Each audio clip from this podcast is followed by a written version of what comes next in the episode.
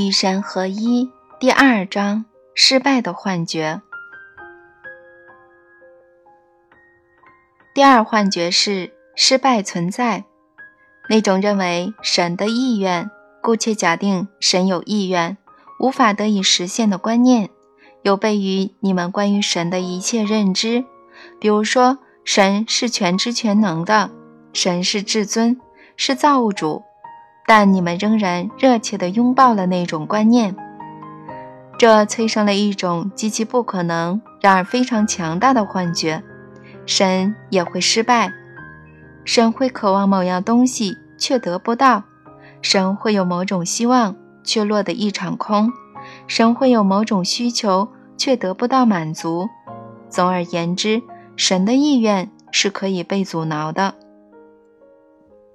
这个幻觉是很离谱的，因为就连悟性低的人类也能发现其矛盾之处。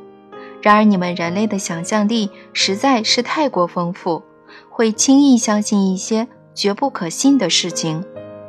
你们非但想象出一个有需求的神，还想象出一个无法让其需求得到满足的神。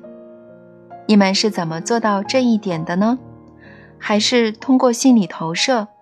你们把自己投射给神，你们又一次根据自己的经验来推断神应该具有什么样的能力和品格。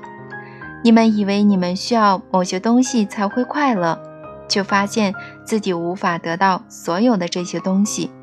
于是你们宣称神也是这样。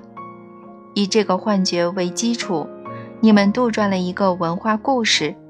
这个故事认为，生活的结果并不确定。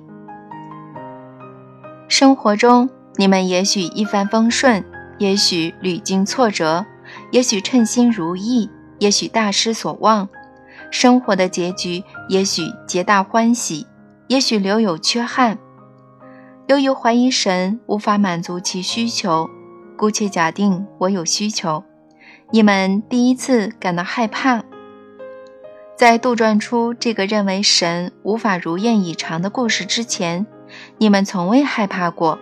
没有什么好怕的。神掌管一切，神是全能的，神能够创造所有的奇迹和所有的光荣，所以这个世界很美好。又有什么好担心的呢？但后来你们开始认为神会想要某样东西，实际上却又得不到。神想要他所有的孩子都回到他身边，回到天堂，但他的孩子却通过他们自身的行为阻止了这一切发生。然而，这个想法也很离谱。人类再次发现内中的矛盾：既然造物主和他的造物其实是一体，那么后者如何能够忤逆前者呢？既然制造后果者和经验后果者是相同的，那么生活的结果怎么可能是不确定的呢？很明显，第二幻觉无法自圆其说。这本应让你们明白失败存在的观念是错误的，但人类内心深处知道，他们不能放弃这个幻觉，否则有些非常重要的东西将会终结。他们又是正确的。但可惜，他们又犯了一个错误。